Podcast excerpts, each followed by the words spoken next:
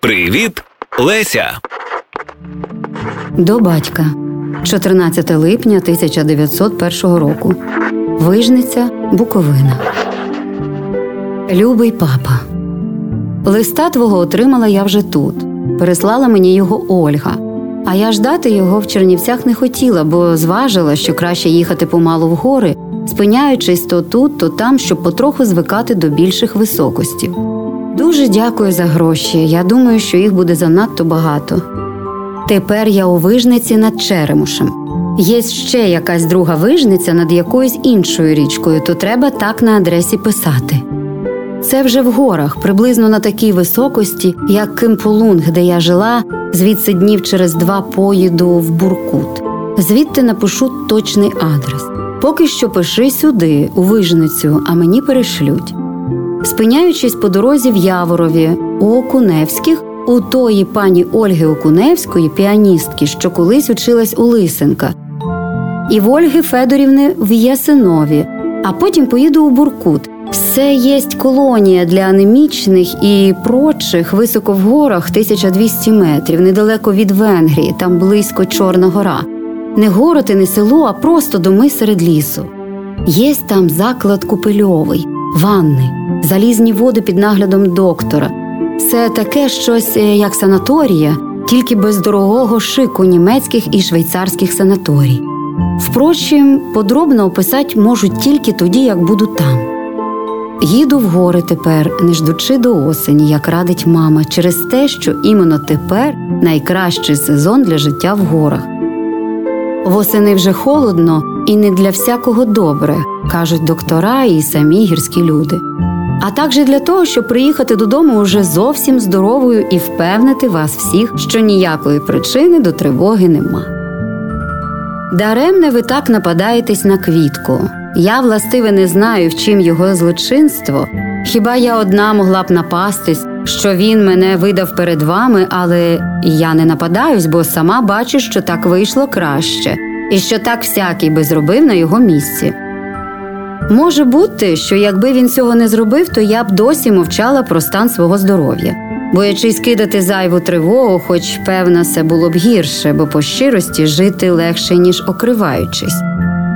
Хоч мама сердиться, звідки взяли, що вона злякається бредний квітки, однак же вона пише мені, що я заражена, що в мене легке застромлене і таке інше. А сього ж їй квітка не міг казати. Іменно таких її думок я й боялася. Мені дуже дивно, що ти пишеш мені не удерживай квитку, пусть їдять в Швейцарію. Коли се я кого удерживаю? І чого б я мала удержувати в данім разі? Все зовсім залежить від його волі і потреби, куди йому їхати, а куди ні, а я нічого йому радити не буду. Не бачу теж причини, чого б я мала забороняти йому бути там, де я.